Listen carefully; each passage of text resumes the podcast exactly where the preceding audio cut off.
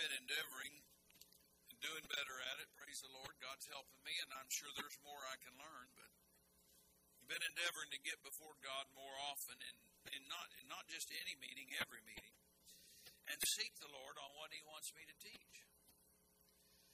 And uh, or preach or combination, different things. And if the Holy Ghost needs to talk to me about something specific He wants to do by way of ministry, you know, or healing or a miracle or things like that.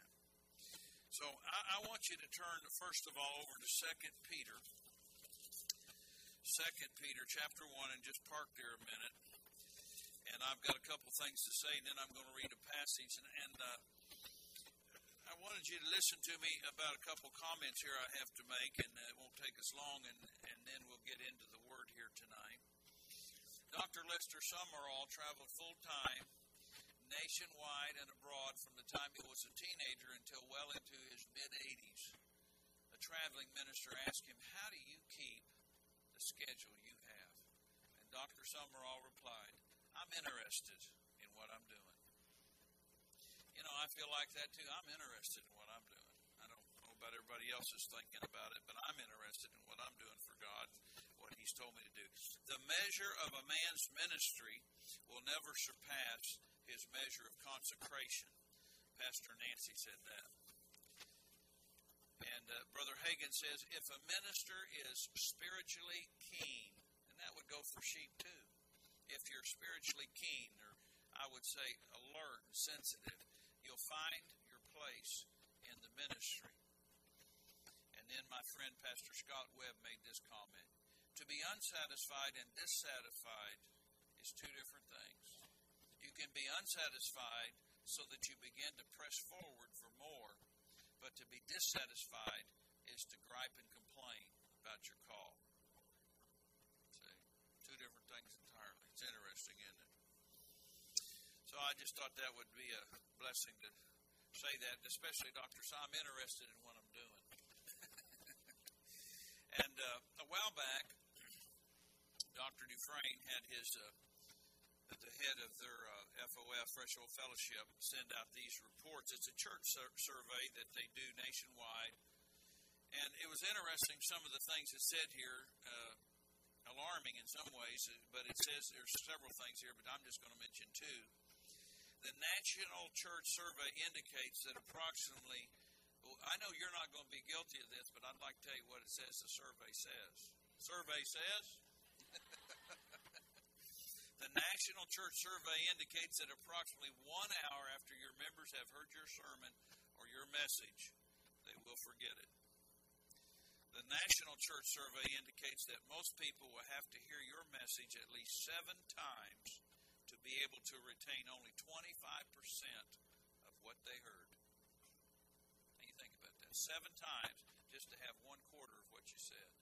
So this this this uh, the second statement really provoked me uh, I didn't read that first, but I was meditating on some things and I added it in because I'm going to talk to you tonight about angels. And I'm going to talk to you tonight in particular about uh, what angels do. I'm going to give some introductory comments. And, and the reason I'm doing that is because we need to continue to talk about it and continue to talk and minister about it. Hallelujah. Now, you know, Pastor Dennis and Angie, I was just with them for four services on this subject, so they just got done hearing me talk about it.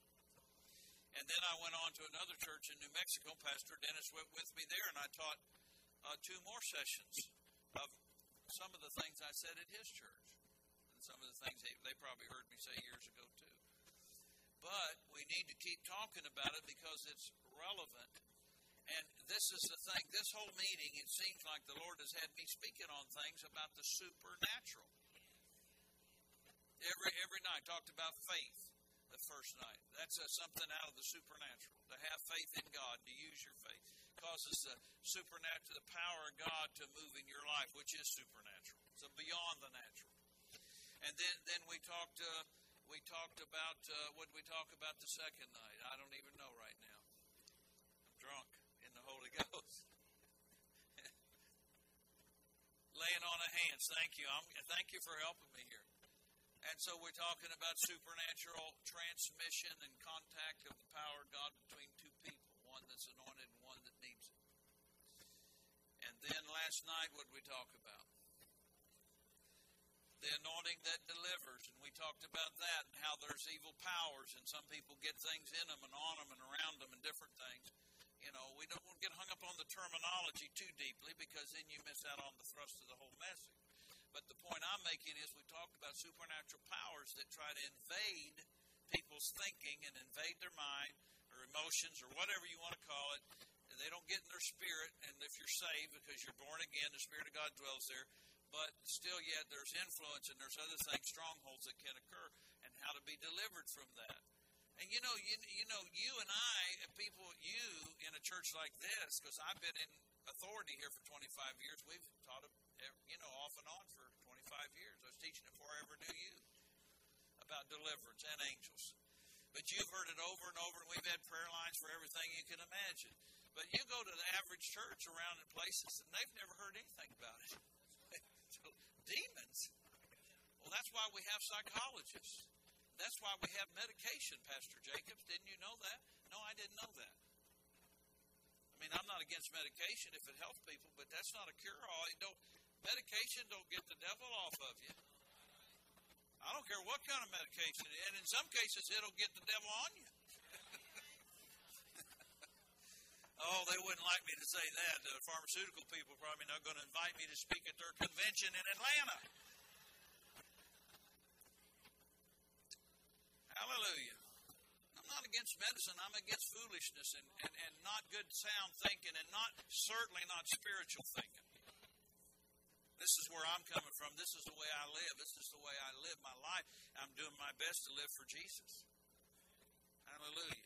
But this passage in Timothy brings the fact out of what I've been saying to you about hearing this message again, though some of you think, well, Pastor, I've heard all this before.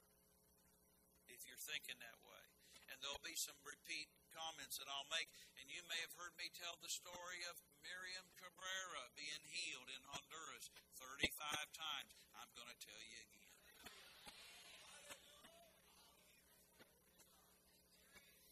I noticed they didn't come interview me on CNN. Just amazing to me how humanity is. Praise the Lord. I, I don't want to get that box out of the, that ball out of the box. I'd kick it around. Anyway, praise the Lord. Here we are in 2 Peter chapter 1, starting in verse 12. Wherefore I will not be negligent to put you always in remembrance of these things, though you know them, and be established in the present truth. Yes, I think it necessary, as long as I am uh, in this tabernacle, to stir you up in my body to stir you up by putting you in remembrance, knowing that shortly I must put off this my tabernacle, my body, even as our Lord Jesus Christ has showed me. Moreover, I will endeavor that you may be able, after my decease, to have these things always in remembrance. Somebody said to me recently, somebody called you the angel man. I said, Well, I'm just glad that anybody's even talking about angels.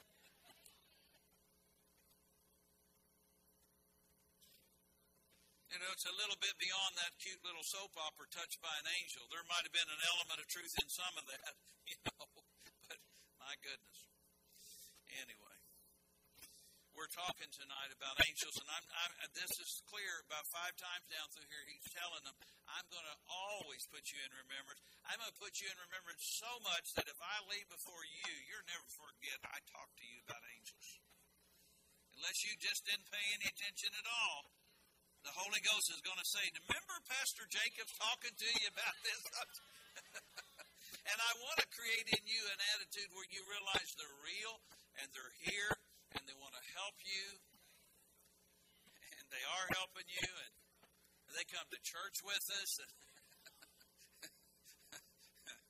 Hallelujah. So let's let's begin over here in Colossians chapter one, verse sixteen, and uh, I, I just keep getting more and more revelation the more I teach it. I think it was Pastor uh, Pastor Charles Spurgeon who lived in the 1800s in England, there in London somewhere, and he he was he he was a famous preacher, and he said you have to preach something 50 times before you preach it like it ought to be preached.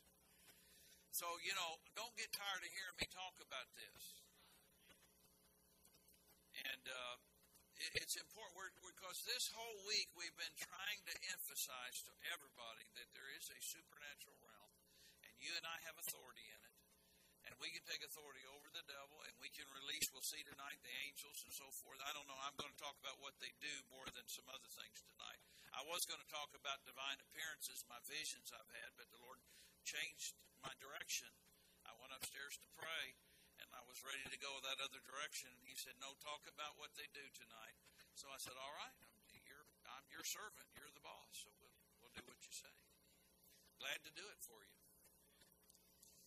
So, uh, you know, you'd think that I, I teach all this all the time, but you know, when I go into a church, even four or five sessions, sometimes I don't have time to cover everything.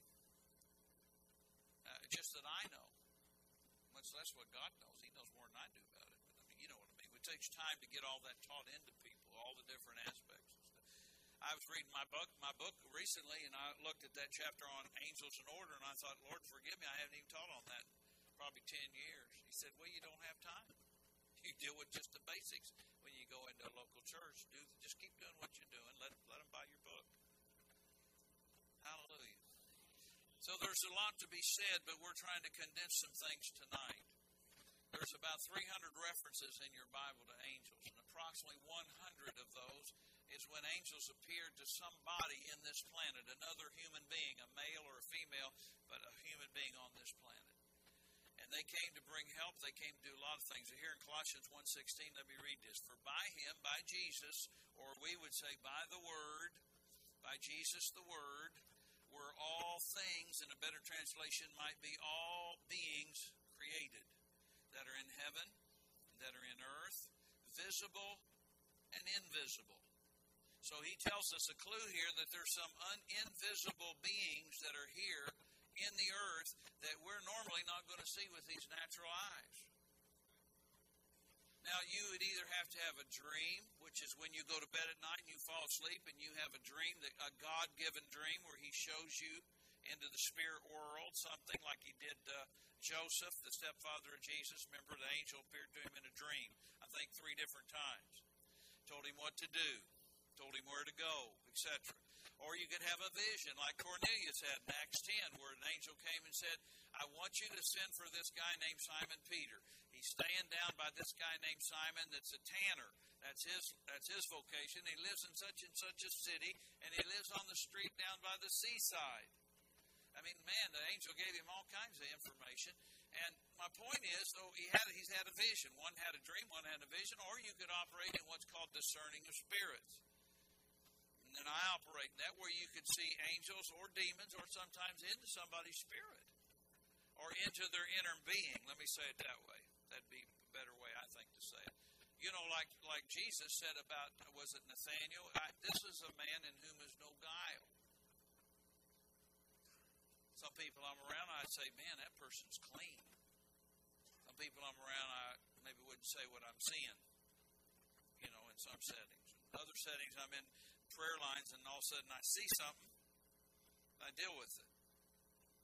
I don't always say publicly what I'm seeing because we don't want to embarrass anybody. Anyway, moving right along, but if you didn't have a dream or a vision or discerning of spirits, this is my point. You're not going to see them because they don't exist in this natural realm, but they're here. Now, when you say that sounds funny, Pastor, let me ask you: Do you have more faith in the meteorologist? Don't tell me that you think David Belsky, uh, what, what is his name, Belsky, John Belsky, is more important than the Apostle Paul. You got your you got your rain gear out for the morning, and you haven't felt a drop. Not even a dark cloud in the sky, and you got all your rain gear out for the morning because you believed his word, and you haven't seen a thing yet. No, any of the meteorologists. I'm not picking on John He just lives around the corner from me. But anyway, there's now notice this, these are unseen but not unreal. See, some people think, well, I can't see it, it doesn't exist. Oh, you, you're, you're over in another world then, aren't you? yeah, there's a lot of things that exist that you don't see yet. There's a lot of dimensions. Scientists have proven that. Isn't that right, Paul? That exists right alongside with this three dimensions that we kind of live in height, depth, length, whatever, you know, whatever you call it. And we're not interested in all that, but we are interested in these beings that God has created that are invisible to the natural eye that have been, we're going to see in Hebrews, have been sent to help us. Hallelujah. Let's go to Hebrews chapter 1. I didn't finish the rest of that verse, but it's all right right now. Let's just skip over here to Hebrews 1. I'm trying to get to some place here in just a second. Hebrews 1 13 and 14. But to which of the angels, verse 13, said he at any time, Sit on my right hand until I make your enemies your footstool? Now, he's comparing, the book of Hebrews is a book of comparison between Old Covenant, New Covenant, between the angels and Jesus, between the old high priest and the new high priest, between the blood of an animal and the blood of Jesus, all the way through here. And so the first chapter, he's talking a lot about angels and Jesus weaving in and out of those two types of things.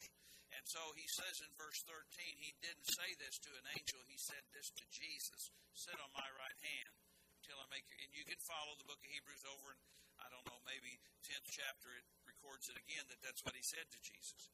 But he goes back talking about the angels in verse 14 and says, Are they, referring back to verse 13, the comment, the angels, are they, the angels, are they not all ministering spirits? I want you to make a note mentally that they're all ministering spirits. They have ministries, they have purpose, they have destiny, if you want to call it that. They have they have an assignment when I was a kid, I don't know why, you know, you're, when you're a kid, you just think funny. You know, Paul said that. When I was a kid, I thought like a kid. Well, I don't know why. I thought they were all up in heaven picking guitars, Brother Mike Barley, and eating grapes. I don't know why I got that image. Probably a card from Valentine's Day or something came to the house or something like that. Or they were little fat looking preschool babies. They looked feminine, had blonde curly hair, and a bow and arrow with a little, uh, you know, stopper on the end like boing you know, let, that, you know, used to lick and shoot it into something where it would stick. How many know? How many guys know what I'm talking about? We were hunters, sure enough. But see, those are those are ideas that we get because of pictures we saw and somebody telling us something. And but I'm telling you, if you ever see an angel, a real angel. Now I understand Hebrews 13 tells us you don't need to turn over there that they could appear like a man and there would be nothing at that moment that distinguishes them from a man, and they could appear like a person. But I'm talking about, and I'll tell a story here. I think I'll tell that right now. I was at Illinois ministering, uh, oh my gosh, 1980 maybe. 19, I don't know, 1978 to 80, around that time, and, and I was teaching in a church, a Baptist church. And uh, I was in the living room with the pastor with he and his wife. We were having a little bite to eat and fellowshipping after the meeting. It was Saturday night. All of a sudden, we heard screeching tires, and we heard something come, sound, sound like it's going to come through, through the living room where we were sitting. And it was some kind of vehicle, and we could tell. We could tell from all the noise it rolled over or something. So we ran outside, me and him. And here was a truck. It was on its top, and there was two people in it, and they were drunk, and they were uh, bleeding and so uh, immediately we went to rescue them and help them get out of the side window. Now the truck's upside down. There's beer bottles busted everywhere. They had a case or two with them. You know, they were hired a kite. And all of a sudden, we took we turned around. You know, we were helping them get out. The wife ran back in, called emergency vehicle. And there was two guys standing here dressed in suits. And this is ten o'clock at night in a little country town, dressed in suit and tie. And I remember saying, "Well, who are you guys?" And they said, We're ministers. We came to make sure everything was all right. And so we proceeded to help them get out. We didn't pay attention to them, but then after it all all settled out and the ambulance came and took them away, we looked at each other and said, Did you hear any car pull up? And did you hear, we were only 20 feet from the road in a driveway. No. Did you hear a car running? Did you hear a door close when they, no? I said, You know, I bet they were angels. I bet Grandma was praying somewhere over her drunk grandson, her partying grandson. and God, and they, they appeared, they looked just like men. But I thought that was interesting. They, they were ministers. And we came to make sure everything was all right. That's all they said.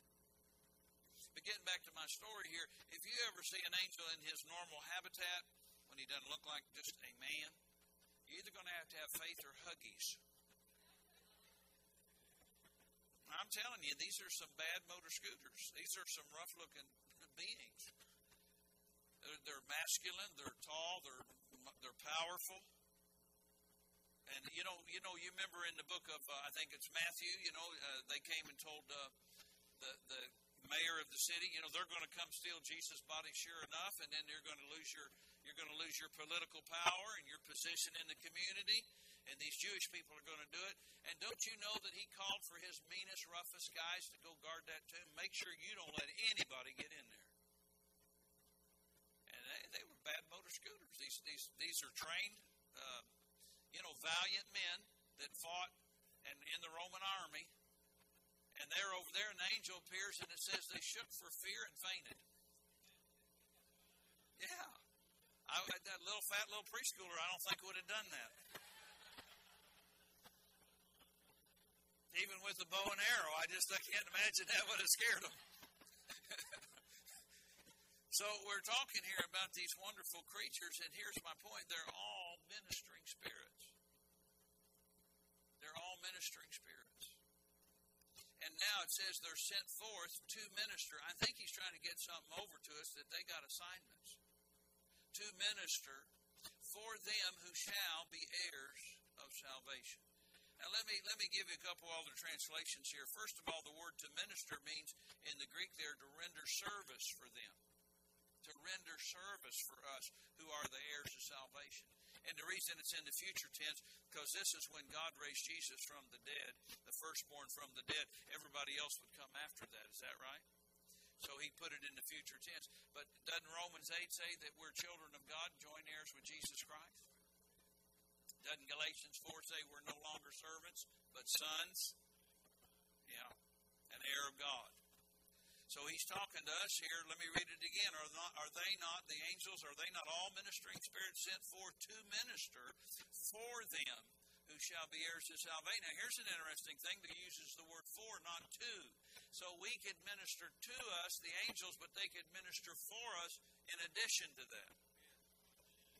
I read that for years and didn't catch it. One day he said, You ever notice that word for? And I said, Well, I've read it but I knew he's trying to get something over to me. And I said, "Well, what what what's the big deal?" He said, "Well, if they minister for you, that means they can leave your presence and go minister in your behalf in certain areas, and they could minister to you. But if I just said to you, they couldn't minister for you also. But I said for, which included ministry to you, but also minister for you. You know, I got angels tonight out working in the earth for me to influence people and to help me in different areas where I need help and different things like that. I won't go too far out there right now, but I'm I want trying to get to the main body of what I want to teach about. I'm, the Weymouth translation in this verse of 14 says that they're a benefit to us, which means an advantage. Do you know you got an advantage? You're in Christ, you have an advantage. See, don't take a negative sign on that and say, "Well, you know, the devil's after me." No, you're after you're after the Lord, and the devil's going to have to get out of your way. And you got angels working with you. And what did it say? Remember Second Kings when the the prophet, you know, he's down in Dothan, not Alabama. He's down in Dothan, and, and, and uh, the king, I think it was of Syria. I think I got the right country. Anyway, he was trying to, you know, go against Israel and, and uh, what do you call it, uh, surprise attack them everywhere. But every time he was going to do that, Israel disappeared. And, and so this is the way natural carnal people think. He got all of his colonels in the room, said, I want to know who is telling the enemy what to do. Now, who's going to say, It's me, it's me? you see how goofy people can, when you're carnal, you don't think right. Yeah, somebody's going, It's me, it's me. And, and the four guys running through with a spear, you one of them smart enough to say, no, it's not any of us, it's that prophet. He knows what you say in your bedchamber. And they say, prophet, huh? Where's this prophet at? I could hear him kind of being smart aleck, the king, you know, Syria. Eh, prophet, huh? Where's he live? He lives in Dothan. Go get him. And it says his, his army, a big host, came by night. It's like the devil. Come by night, surrounded the city. And then the next morning, when, when his servant got up, Brother Dale got up with his Evian water and headband and Nike shoes to run around the city. He came back to Pastor Jacobs, the prophet, and said, Boss, they got us surrounded. what are we going to do? and the prophet, what did the prophet say? Fear not, Dale. There's more that be with us than those that be with them. And then he said this outstanding thing open his eyes. Well, opening his eyes is what caused him to have the fear. Now, Dale doesn't have fear. I'm just using him as an illustration. But, he's, but he opened his spiritual eyes, and instead of the prophet and his the minister that was with him being surrounded, the, the Lord had the enemy surrounded. You remember that story? And then the prophet went up and says, I can take you to find those people you're looking for. Just follow me and he smote them with blindness, and so they followed him, and he took them right into Israel's camp, said, Okay, open their eyes. And I don't think they had to fight anybody that day if you read the story.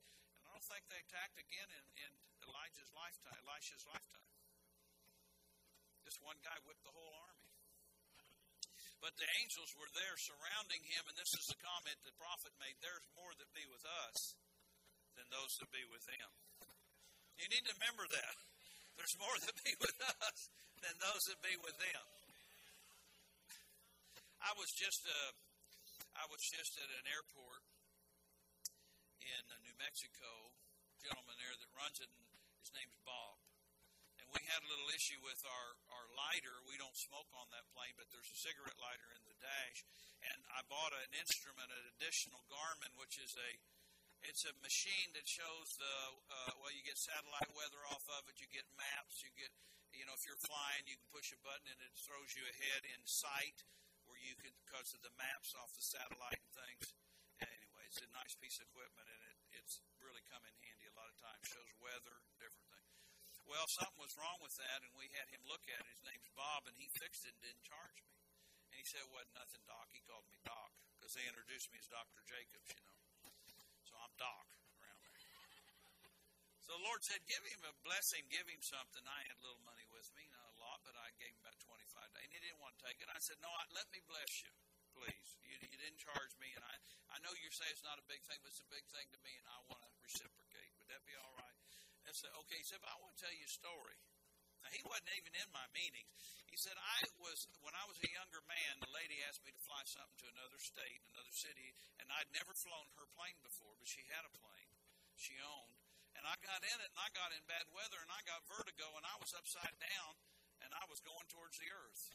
And I was going to stick it up like a dart.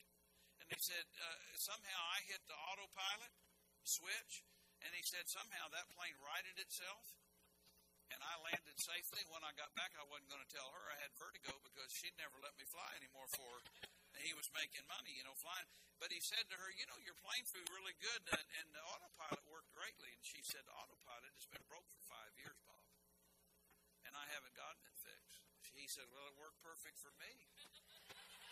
And, and he said to me, He said, You know, that's probably God. I said, Sound like God and the angels. Every time I go somewhere, somebody tells me a story about the angels. I had a guy one time over at Louisville, in Louisville at a meeting I was preaching, and he, he told me, came up and said, I want to tell you what happened to me. My daughter, just before they had to wear seatbelts, my daughter was five, four or five years old. We was in an older car. We went around a curve and said she slid out. The door opened and she slid out in midair, and I went to grab her, and I couldn't grab her, Pastor, and said we were making the curve and she just stayed in midair, level with the seat until I got off the curb. Then somebody pushed her in, set her down, and slammed the door. He never saw any body there, but. Ooh, are they not all ministering spirits? Sent forth to minister for those who are the heirs of salvation. Now, this, this, this verse 14 also means to serve those that will inherit salvation. Another translation said to care for those that are going to inherit salvation. I, I could tell you story after story, but I got to get on into some things here. Let, let's go. Let's go over to Daniel chapter 10 and look at something here I want to talk to you about. What do angels do anyway? How do they render service? This is not a complete list, but it'll help us get started. They help us in a lot of ways. And maybe you haven't recognized or realized it yet, but they can help you. I remember just recently, Dr. Dufresne told about a vision that he had. I think, if I remember right, I think he was in Germany, and this was like you know uh, maybe maybe in the 80s or somewhere in that time frame. He was born in 1941. And he said God took him back in time. You know, God can do stuff like that. Put him in the back seat of a car where his mom and dad were driving. They were in California. That's where he's from. They were driving to, to Tijuana to have an abortion, to kill him. She was pregnant. She's 15. He's 16. And he said, Thank God that they didn't have abortion clinics on every corner. I wouldn't even be here. They had to drive to get there. And he said, God put me in the back seat, little rumble seat of this, I don't know, 37 something, I think. And said, All of a sudden, an angel came by my dad on that side of the car and smacked him in the head like that. And all of a sudden, and said, I, he said, I know he don't know what happened. But he all of a sudden he looked at his uh, his girlfriend, his wife to be, Dr. Dufresne's mother, and said, "We, uh, I forget her name, but he said, we can't do this. We're going to go get married instead of have the abortion." See, this angel interfered with that. He he he put something in him. See, Pastor Luke told about some things, experiences he had as a young believer when he first got saved, and how he, he God allowed him to see in the spirit world, and evil spirits would come and put thoughts in him. Here's the other side of this now an angel sent from heaven that came up and tapped his dad on the side of the head, and all of a sudden his dad whipped around and looked at uh, his wife to be and said, "We're not to we're not to abort this baby. That's not right. We're to go get married and have this child." Now I don't know that he ever knew the angel did that in his whole lifetime. But see, nonetheless, the angel had an influence. He ministered to Dr. Dufresne's dad so that instead of going to the abortion clinic, they went to the chapel.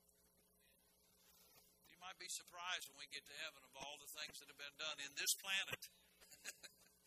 and, and, let me give you a chapter and verse for something here. This is interesting. Verse 18, Daniel 10 18. You can read the whole passage later, but I want to cover some material tonight. We're starting down into this now. Some things that angels do to render service. Therefore, there came unto me again and touched me one like the appearance of a man. Didn't say he was a man, he just said at that moment he looked like a man, and he strengthened me. Notice what he did. He touched him. I said he touched him. Do you know that Jesus, uh, when he was praying in the Garden of Gethsemane, it says an angel came, appeared from heaven or appeared from the realm of the Spirit, I like to say, and it says he strengthened him. And maybe he touched him, maybe he said something. I don't know for sure. You don't either. But I know this says an angel could touch you and you could have strength. And now, if it's coming from that other world of the elect angels, then that would be supernatural strength. Wouldn't be natural, it'd be supernatural, wouldn't it? I mean, there's a story in the Bible of a prophet, I forget which one it was, and he he was tired from his journey and he laid down and the angel came woke him up. I was reading it this afternoon, 1 Kings 19, I think, 5 through 7. I'm not going to turn there. Angel woke him up and said, Get up and eat. And he said there was food there and there was uh, some water there. Wasn't there before, but all of a sudden the angel brought it. And then he fell back as he woke him up again and told him to eat, eat again or something to that effect. And the Bible says he went in the strength of that meat 40 days and 40 nights. There's no GNC store on earth can do that. Or Whole Foods. or whatever you, you go shop at, organic or not. 40 days. Must have been some angel food. Hallelujah. But here it says in verse 19, he said, O man greatly beloved, same angel says, Fear not, peace be unto you, be strong, yea, be strong. And when he had spoken unto me, I was strengthened and said, Let my Lord speak for thou hast strengthened me. Notice that this angel not just touched him and strengthened him, he did that okay, but then he spoke to him and he received strength. I remember several years ago I was really discouraged. And I was ready to just quit. And I was uh, resting. in my office, and two angels came in and began to talk to me. I won't go into all the story, but I was really frustrated. I was confused. I was discouraged. I know none of you can relate, but uh, and and and I had a little conversation. I won't tell about it just to be sure I wasn't hallucinating or something. Now, I wasn't on drugs, but I was just in such a framework of thinking. I was concerned that man, is this real? And I questioned them a little bit, and then they made sense to me. And they said, "You'll have to speak to us." The Word of God. We've, we've been sent from the throne of God to help you. Well, I didn't do anything about it right then. And, and not just, just I don't know how many more minutes later, I, I, I, again, I'm still frustrated. How many are listening? I know you couldn't see me being that way today, but I was frustrated. And I went out and got in my car, and they got in the car with me. I hadn't been driving 30 seconds. They said, we told you you'll have to speak, Michael. You know this. You're, you know what you teach and you know what's in the Word. You'll have to say something here to fully engage us. So I began to say some things by the Holy Ghost, and they disappeared and were dispatched out of my car, out of my sight, over in that unseen realm now. They went back into that realm. And within about 24, 36 hours, they had started moving stuff and changing stuff. And I could tell something had broken, something had changed in the realm of the spirit. Hallelujah. Woo. A lot of other things have happened too, but now, so we're we're looking at things they can do. They can bring strength to you. They can touch you. We're not saying to get weird. We're not saying to get strange about it. And we don't worship angels. We're never told to worship. But we need to realize they are our allies. They are, and Hebrews, Hebrews tells us they're part of our company. And we've come into, the Bible says, an innumerable company of angels. So don't worry, you won't get left out. There's six billion, so many million on the planet now. God's got plenty of angels for everybody. I've got a lot of them work with me. I'm talking to the Lord about some things about that now. But anyway, I know I've got a lot of them. I've got a personal angel that is assigned to my, but I have angels assigned to my ministry, angels assigned to my healing anointing, different things that work with me in that realm, and so forth. So I don't want to get out there too deep, but I'm trying to show you there's plenty to go around. You're not alone. You're not alone. You know, I know we watch TV and we see, you know, uh, President Obama or some other head of state from another country, and they got guys with sunglasses and talking into their cufflinks and their lapels, and and they're they're talking to each other, you know, and but you know, you got angels watch, watching over you. Holy Ghost Secret Service. I'm going to tell you some stories in just a minute in my own life of things that happened. But let's go to another part of this now and, and thinking about what angels do. Let's go to Judges back here. Now, you know the Old Testament's the Old Testament. We live in the New Testament, but we can still learn some things. Remember me teaching you about that recently. If they had this kind of operation back then, how much more can we expect that plus in the New Covenant?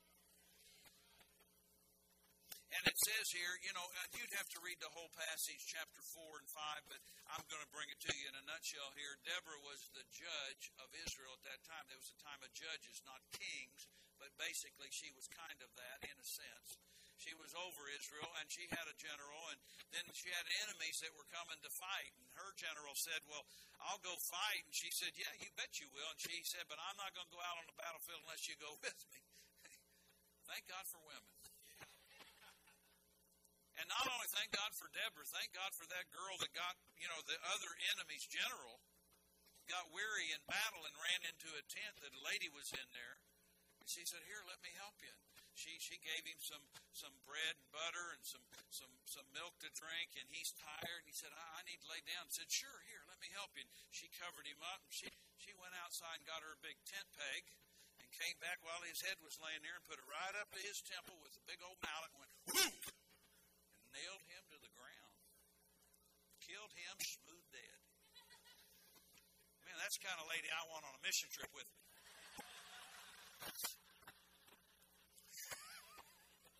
oh, you guys will get that later. That's very funny, I think.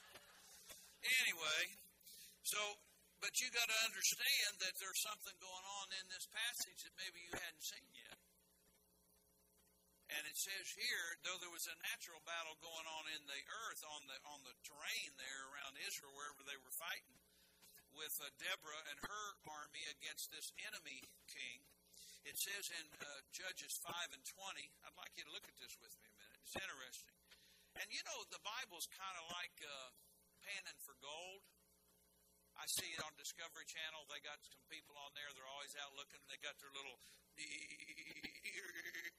you know, oh, we're going to dig around and get some gold. But you know, people that really strike it rich, they dig down in there. And the Bible's like that. You can kind of skim along the surface and get a little nugget here and there, but you're going to have to dig for some of these things. The thing that's good about tonight, I've done all the hard work.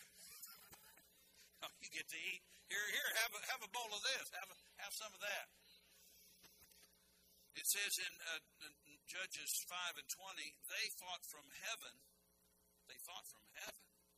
The stars in their courses fought against Sisera. Now, if you translate that properly, they fought from the realm of the spirit or from above the earth. Stars represents the angels. Revelation 1:20 it says the stars are the angels. And the word for courses there in the Hebrew is highways. So though there's a physical battle going on on this planet, there's something spiritual going on right above the earth's atmosphere. And these angels were fighting in different elevations. See, you know, I mean, it's like I told somebody recently. You know, when you don't fly a lot or you don't you don't have an airplane, you're not maybe always aware of that, unless you're a what are those guys that work in the towers called? Yeah, air traffic control. They would know this real well. There's all kinds of airplanes up all the time at different elevations, and you're not allowed to violate that. There, actually, if I could say to you this way, there's highways in the sky, and you don't just get up in your plane and fly around. Hey, I'd like to do this. They're going to shoot you down if you don't simmer down. Bring that down to 18,000, or we're sending the jet for you. And not to pick you up, shoot you down. Because you're in other airspace there. See, it's all regulated. This is what I'm trying. But, you know, I'm driving around on the planet when I'm not in my airplane, I'm not thinking about that. But when I'm in my airplane and I've got my headset on periodically, I listen to the air traffic, and Gordon is talking to somebody constantly almost every few minutes. So and so, he calls the town next up and he says, "This is so and this is this is two niner Juliet Mike. That's my plane tail number." And I'm in a Golden Eagle 421. Da da da da da. And I request something uh, altitude. Well, you'll have to hold until I get back to you. You just stay at six thousand or twelve thousand or whatever, and you better do what they say. I'm trying to show you, just like that, you're not conscious of that, and I'm not either if I'm not flying. I'm down here doing what I'm. But the angels are fighting, and they're taking care of things spiritually that we don't often see, because it's over in that other realm. you know, maybe that girl just wasn't that bad, but that angel said, "Listen to me. Get you a tent peg. Get that mallet right there. Put it up to his head and hit it." And if you don't like the blood, turn your head. Just make sure you get a good shot on them. Nail.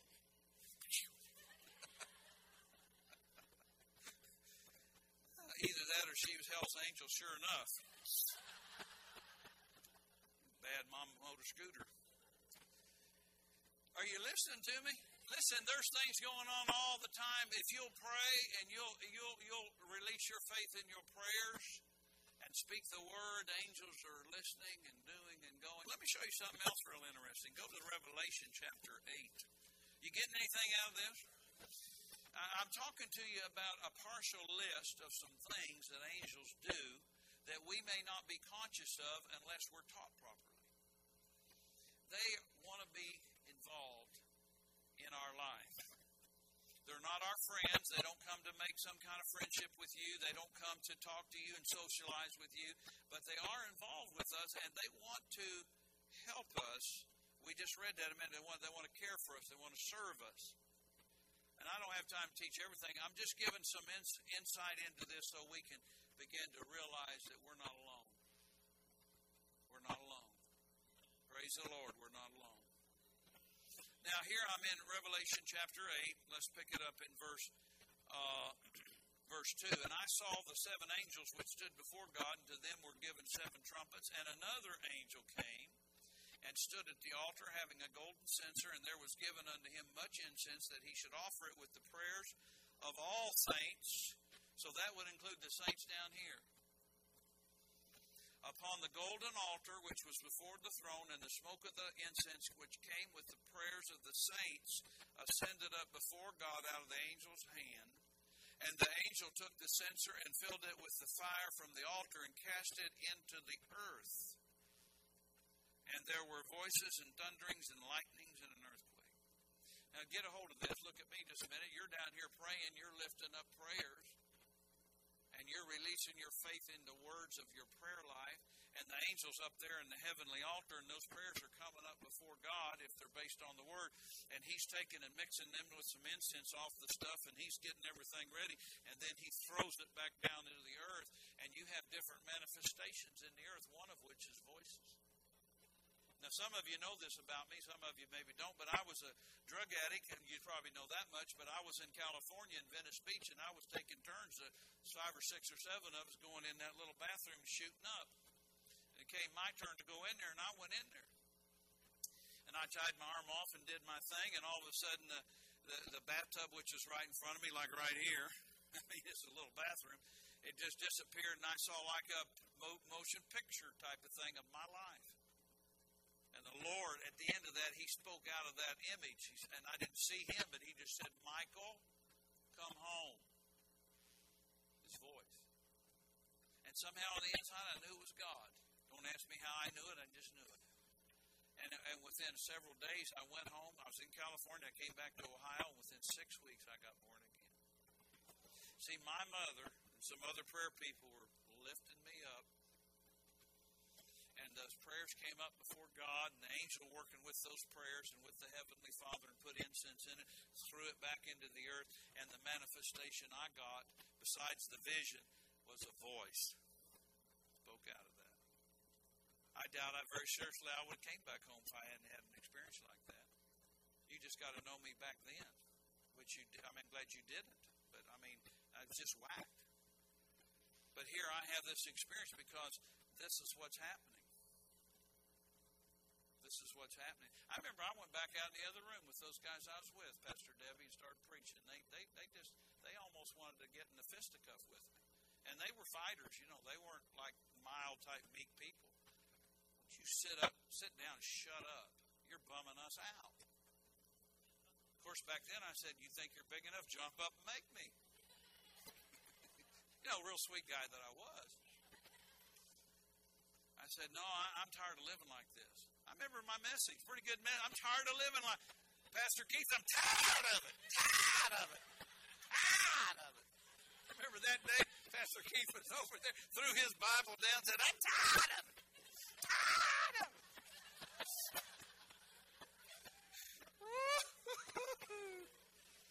I was tired of it. I said, I'm going home. I said, you know, this is not working. I mean, I'm tired of living like this. I mean, you know, we've had we've had uh, two friends shot to death in the last year, two other two or three other friends overdosed or dead. I'm getting tired of burying everybody. I'm getting tired of feeling and living like this. I'm going to go home. I don't know why, what I'm going to do, but I'm going to go home. I'm not going to live like this rest of my life. And they said, "Man, you got some bad dope." that was their that was their response to me. They should have gave me an offering and came back home with me. Some of them went to prison. Some of them aren't on the planet anymore.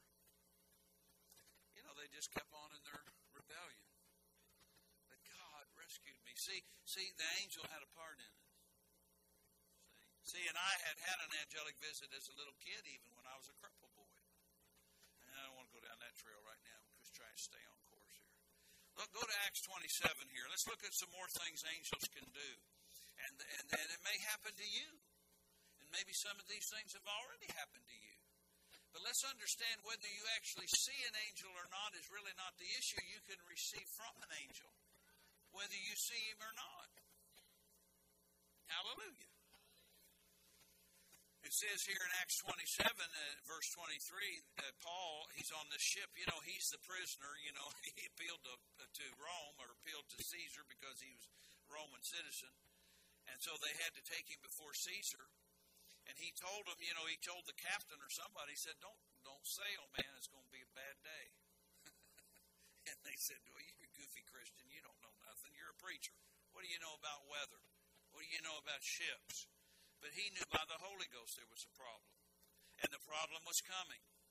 So he's praying. He's down somewhere in the ship praying, and he says in verse 23 There stood by me this night the angel of God, whose I am and whom I serve. That's a little misleading. I studied this out in the Greek. It literally means I belong to God and I'm serving Him, but the angel he's referring to is the one that appeared to him and came to him. There stood by me this night the angel of God, whose I am and whom I serve, saying, Fear not, Paul, for you must be brought before Caesar, and God hath given thee all them that sail with thee. With thee. Therefore, sirs, be of good cheer, for I believe God that it shall be even as it was told me. Of course, if you read the rest, the ship got busted up, but they all made it safe to land. So here we've got an angel that comes to give him a word and give him encouragement. You're going to be all right.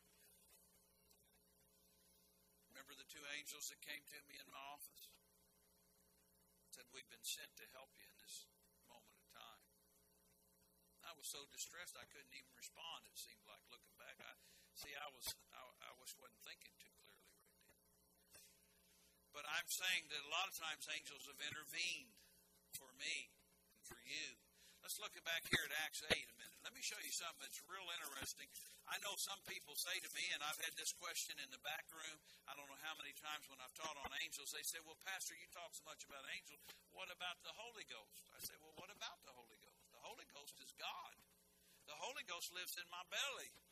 The Holy Ghost is on the inside of me, and He is God. And if He tells me to do something, I'm going to do it. But the angels are out here and they speak to me, but they're from out here. They're not in here, they're out here.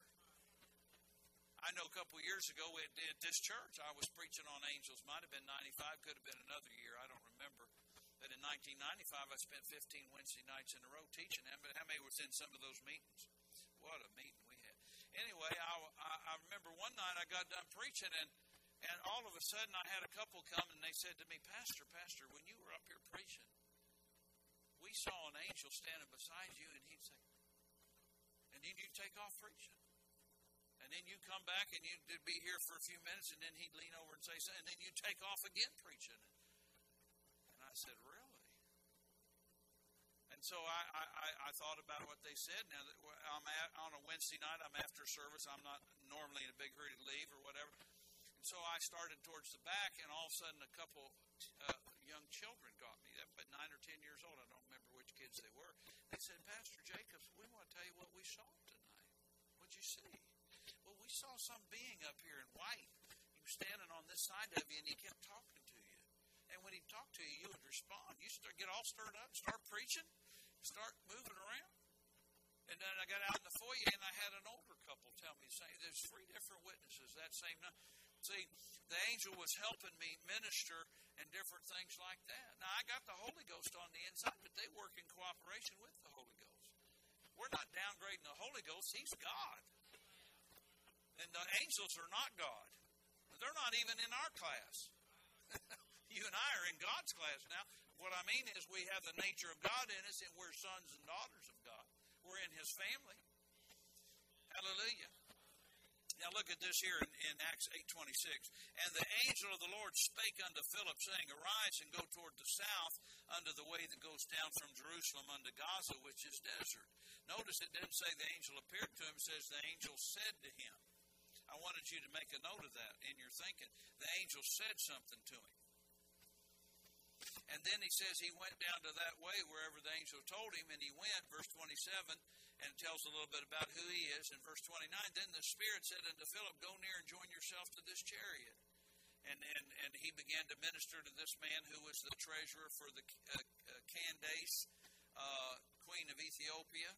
And he got saved he got water baptized and so forth. And of course, then he was uh, translated, uh, Philip was translated, rather, to another city by the Spirit of God. And that's something be preaching here in the next few years, and all of a sudden I'm gone, somebody else is standing here talking to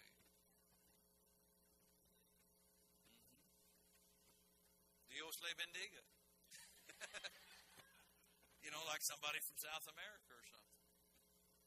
Yeah. Praise the Lord. Translated. But anyway, we see this is what I want to point out. Philip was already spirit filled, tongue talker, and yet it says the angel said something. When he responded to the angel, then the Holy Spirit said something. So we're not in competition. And if anybody tells you to do anything, including what you think is the Holy Ghost, and you know it's not scriptural, don't do it. don't do it. All right. You know, angels can do a lot of things. I was thinking I was going to tell a few stories here. We uh, we were. Uh, it, it's been a few years ago now. I think about 12 years, if I remember right. This young lady, she's still here with me, but I think she's probably 32 now, or maybe 14 years ago. She's about 18, and uh, you know, I said, so and so, come up here minute, and I, and, and I, I laid hands on her here at the altar. This was in the, you know, before the building was extended, and then then I started down through here ministering to some other people, and Lord said, turn around. I turned around. I was probably 12, 15 feet away from her, and I saw this angel standing right directly in front of her, and he's pulling something out of her belly, like right in here. I thought, wow. I didn't say anything to anybody. I didn't respond to him. I didn't act alarmed. I just went on and prayed for the rest of them. Got turned back this way. He was gone. I got home. I was having a sandwich at home. My wife, my daughter.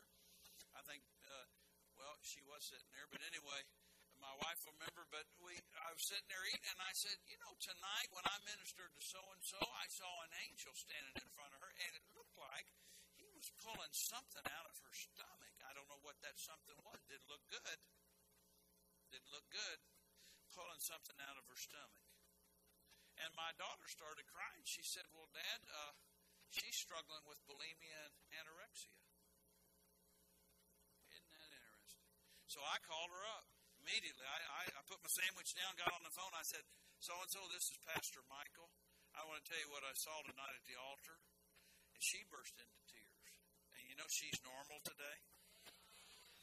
See, something was driving her that she had to think in her mind, I got to be a certain size. And she was, I don't know what all, doing pills, putting something down her throat to gag herself, to throw up. Weirdness that girls get into. Guys get into other weirdness. You know, without God, we're all weird, aren't we?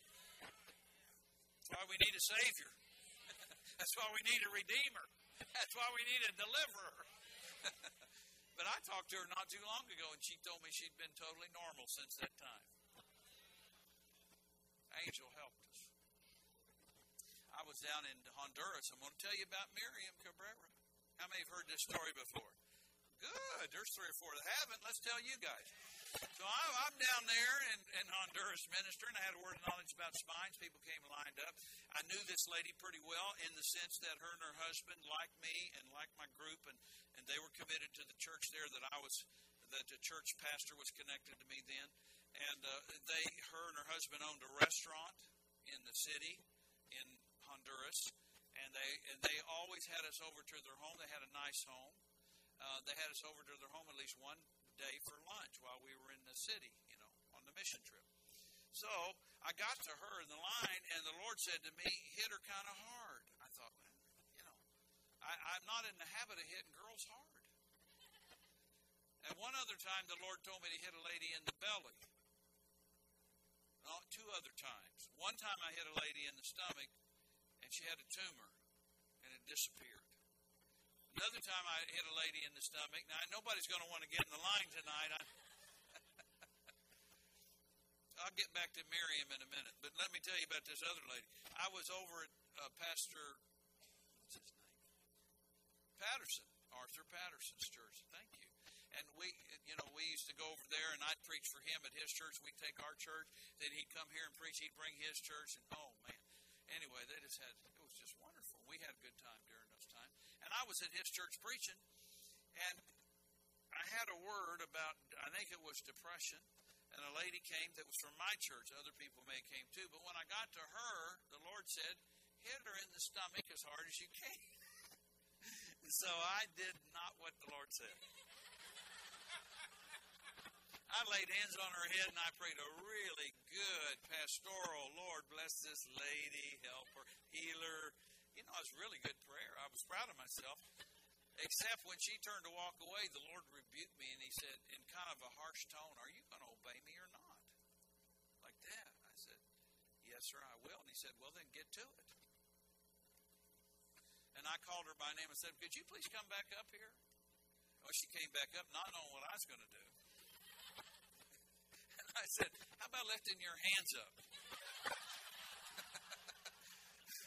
so she lifted her hands up, and fortunately, I thought she closed her eyes. At least I got a free shot, at least one. Being funny, but it's a true story. And I read back, I really let her have it. And when I did, this evil spirit came out of her chest and flew away. How many were in that meeting? You remember that? And she testified to that later in our, uh, in our church here about that happening. And I said to her later, and of course she fell out. I, I'm pretty sure, but I thought, man, you know, I really hit her hard. She said, I said, did you feel me hit you? And she said, I just felt the power of God come on me. See, sometimes it's just important to obey God. Well, I, again, back to Mary, we left her standing in Honduras. And I, I just went like that, kind of hard on the top of her head, like that. And then I just went on. She was just standing there. She was standing before I hit her, standing after I hit her. And I, I wasn't trying to knock her down. I'm just trying to obey God. And I don't know why He does that sometimes. I just know when He tells you to do something like that, you better do it if you want to get the results that need to come forth. Yeah. So the next day was already scheduled to have lunch at their house, and so we arrived, and Miriam was the guest, I mean, the host, and her husband's the chef. So he's in the kitchen, she's in this other room with us. I don't know if anybody here tonight was in that at that dinner table. But anyway, she told me, you know, Pastor Jacobs, you sit here, and I'm going to sit here, and I want to talk to you about what happened last night. And then she told others where to sit, and said, so and so, my husband will be in cooking in a minute, but he'll be in. I want to tell you what happened. I said, like to know. And they, uh, she said, "Well, they told me you hit me kind of hard." I said, uh, "Yeah, I did. Did you feel it?" No, I didn't, but I felt an electric shock right in here, and it started down my spine. And I said, "Well, what what were, what was the matter with your spine?" She said, "I fell as a little girl, and way down by my tailbone, I cracked some bones there, and I was six years old, and it's bothered me ever since. So I stopped her again. I said, "Now tell me." Uh, I wouldn't normally ask you this, but how old are you? I think I know you well enough I could ask you. She said, I'm 41. And I said, This happened when you're six? He said, Yeah. I said, So 35 years ago? Yes, sir. Would you say your pain's been uh, uh, minimum, moderate, or severe? She said, Severe. Do you think your pain's been intermittent or consistently like that? consistently, she said.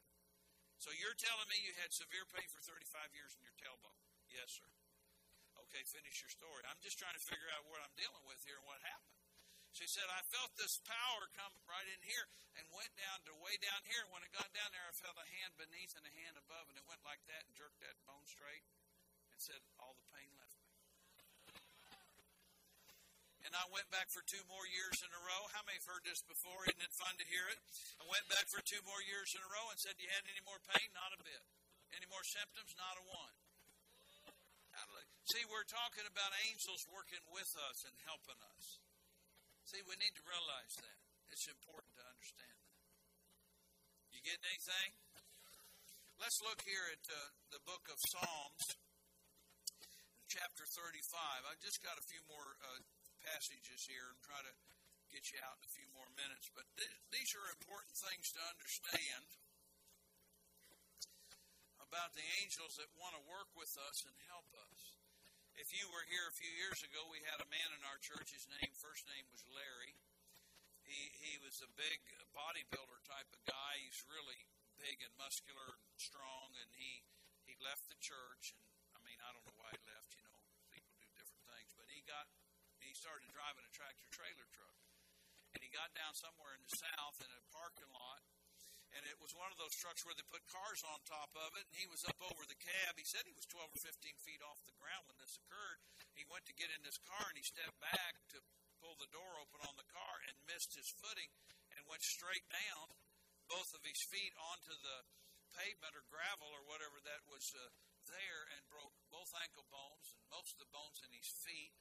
And he, he had two years of surgeries and pins and screws and rods and had to wear a big tag that says, you know, I got a lot of metal in me, so when you go through all the things, it dings the thing, you know, like at the airports and the schools or wherever you go where they got that.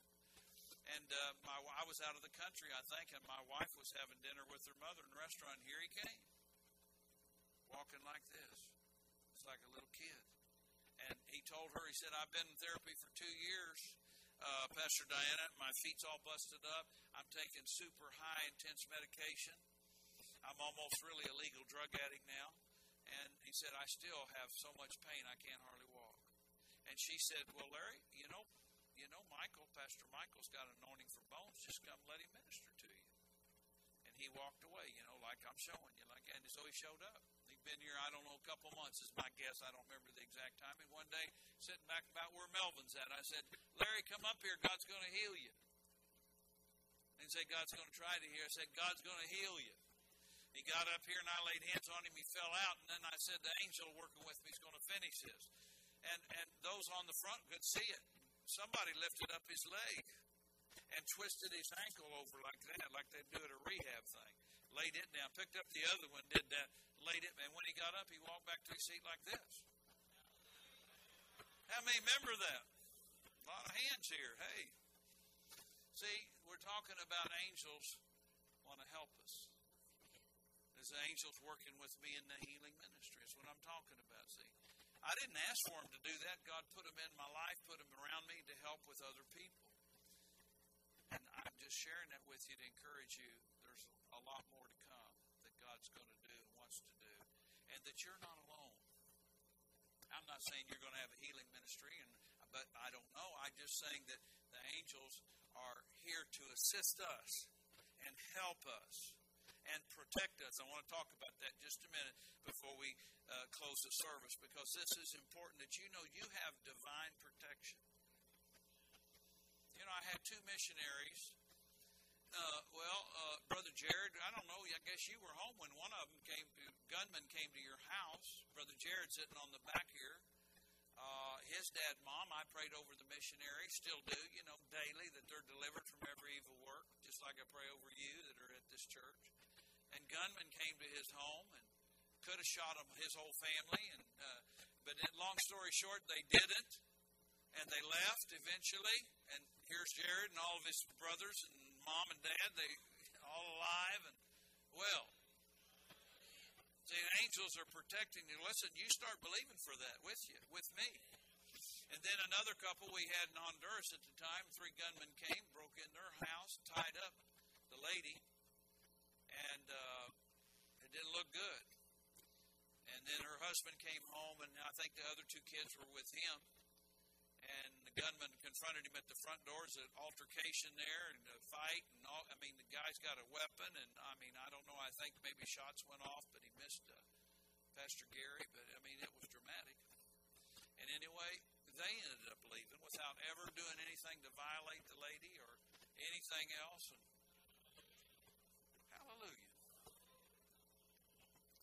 may know it's a lot better than having a funeral. And so we're talking here about Psalm 35. I want to read this to you starting in verse 4. Well, there's a whole lot here in this first five or six, seven verses, but let them be confounded and put to shame that seek after my soul. Let them be turned back and brought to confusion that devise my hurt. You know, I had a neighbor I lived in Otisco, and he didn't like me. He sold the church their property Brother Willie knows who I'm talking about, and uh, you know, or I think you do anyway. Used to live there, whatever, and, just a mean individual. And my dog, who normally was pretty nice to people, I mean, you know, uh, but she didn't like him either. And she'd sit on the porch by me. If I was sitting on the porch, he'd walk by the street, and, he, and she'd go. And he and he stopped one day and he said, "I just want you to know if your dog ever comes at me, I'm killing it on the spot." That was my first introduction to neighborhoods. All right. And so uh, then, you know, uh, my, my, uh, let me read on. Verse 5 Let them be as chaff before the wind, and let the angel of the Lord chase them. Let their way be dark and slippery, and let the angel of the Lord persecute them. Well, you don't want that. For without cause have they hid for me their net in a pit which without cause they have digged for my soul. See, if you'll live right and do right, though men and women sometimes will do things that try to bring certain things into your life, the Lord says here, He's going to defend you. Now, my wife and I, back in those days, we were really poor. And you, I know this is funny. It's a true story, though. We, I put out a trap line every night for mice. If I'd have been a good sewer, I guess I could have made my wife a little coat. I don't know how many mice we caught when I lived it. It's pretty pathetic house. It got condemned a little bit after I left there. Brother Willie would he was in my youth group back then, Willie Bussey. He can validate what I'm saying. But anyway, my mother in law felt sorry for us after a long time, so we had to go up in Charlestown and use a laundromat. And so she bought us a washer and dryer, and we had it put in our kitchen's the only place for it, and had it hooked up and everything. And so one day it started backing up in our kitchen. So I didn't know what to do. I'm not a plumber. I did work a, a little bit on things, but I didn't know how to fix that, and I didn't know what the real issues were. So I called Roto Rooter guy, the Roto Rooter guy, yeah. And he came and he's got his thing. You know, he goes down. bless his heart. And he gets out there and he comes back to the front door, and he says, "Pastor Jacobs, your neighbor lady just cussed me out." And he acted really disturbed about it. And he said, Furthermore, they plugged up your drainage pipe to your washer and dryer. That's the problem. They stuck dirt, mud, and rocks in it so it would back up in your kitchen. Well, now I come out of the house and I walk around to the side where, where she's still standing there next to the fence where this, you know, where she did all that. Her and her husband. Her husband's on the porch and he's right in direct line, sees me. He's about 50 feet away and he's sitting on the porch, sitting down. I notice out of his back pocket, he's got a big pistol. I'm not talking a 22, gentlemen, or a 32. I'm talking a pistol, big pistol. And I can see the butt of it hanging out of his, you know, pocket here. I mean, it's a weapon, big pistol. And he starts running at me, and he calls me everything but preacher. I mean, I mean, you know, as far as cussings go, he gave me a five star cussing. I and he runs up to me and he draws his fist back and he get he's about this far from me, literally. And now my wife's out there. She's got Jessica. She's one year old. My dog is sitting there, sitting. And this is amazing looking back. I'm sure the angel had a hold of my dog because that was my dog. And somebody tried to get in my car one time. I wasn't there. She ripped the whole top of the headliner out take care of business. You know, she's a pretty strong dog. But anyway, and he pulls his fist back and gets right in my face, and his face is all red. I'll never forget it. Big vein right there sticking out, pulsating. He goes, I'll break your nose. And I mean, for about five seconds or so, I, I, I think shock came over me, and fear got on I mean, I, I'm there now. I'm looking around like in a moment of time. The Roto Rooter guy's having. He's going, "Oh my God! Oh my God!" He's smoking. He's going, "Oh my God! Oh my God!" my wife's got my baby, and there's the dog, and I mean, I'm I'm assessing everything. You know, when you're in panic mode, you start assess. And I thought to myself, I'm going to take that gun away from him and whip him real bad and repent later. That was my first reaction internally, because I'd been a drug addict, and I I just knew this guy meant business. He wasn't playing with me. He was like, and, and I didn't realize till I got away from it. I believe the angel had his hand because he never did swing at me. He threatened me, but he never and and all and I I didn't know what I was going to do for a few minutes, other than what I just told you. It really probably was only 20 seconds, but it seemed like an eternity there. Because I mean, in my mind, I could just see him pulling out that weapon and killing all of us, and not even thinking anything about it. You know, some people are just so whacked. And then all of a sudden, from down in here, I was so glad the Lord said, Michael, the angels are with you today. He's not going to hurt you or anybody else. Praise God He probably thought I was nuts. I went, oh, praise God. He's still standing there like this. I'm going to break your nose. You know? And I go, oh, praise God.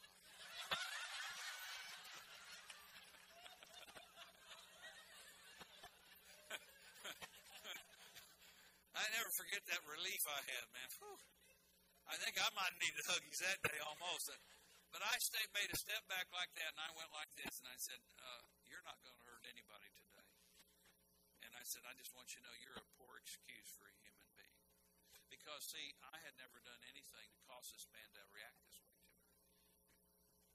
know, I tried to be a friend. I mean, you know what I mean? I never got mad at him. I tried to, I understood his attitude about my dog, even. I didn't like it, but I understood how he felt, you know. And, you know, that man got cancer on his nose. His wife left him, and he lost his property. Eventually. See, you know, here's what happened. They get confounded and put to shame that seek after your soul. I never did anything to cause. And if he'd came and asked me, Well, move your drainage line or whatever it was that he thought he needed me to do. All he had to do was call me or come over and knock on my door. Or see me when I come out of my house every day to go to the church and say, hey, uh, you know, Michael or whatever he wanted to call me. And, and say, hey, listen, and I would have been glad, but instead he'd cause me problems. I'm here listening. So you got angels watching over you. You may not see them, you may not realize it, but they're helping you, and they're there to help you. Hallelujah. Praise the Lord. Well, I think I'm going to stop for tonight. We've talked a long time here. Praise God. I said, Praise God. I want to pray for anybody tonight. If you have anybody here, you have any kind of breathing problems, asthma, or any kind of lung problem, stand up with me, please. If that's you, would you please come to the front? You have any kind of breathing problems.